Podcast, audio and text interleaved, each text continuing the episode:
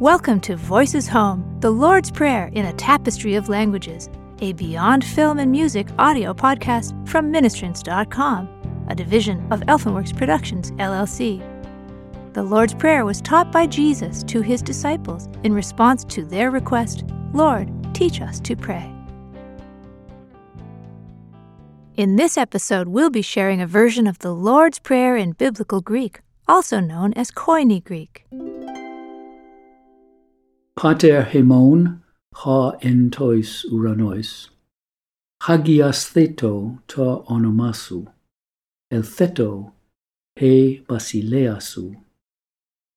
Gene theto to thelemasu hos en urano kai epi tesges ton arton hemon ton epiusion dos hemin semaron kai afis hemin ta himon.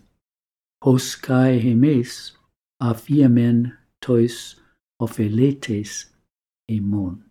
Kai me eseninques hemas is perasmon.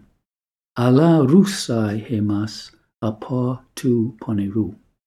Amen. That was the Lord's Prayer in Biblical Greek. And did you know that the word koine means common?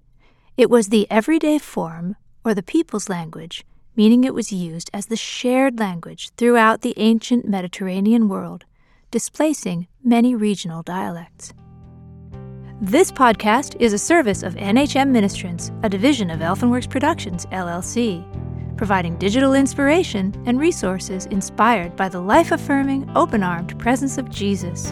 If you enjoyed this podcast, why not own the DVD? Find out more at ministrants.com. Until next time, blessings to you. Copyright 2016, Elfenworks Productions, LLC, www.elfenworks.com, all rights reserved.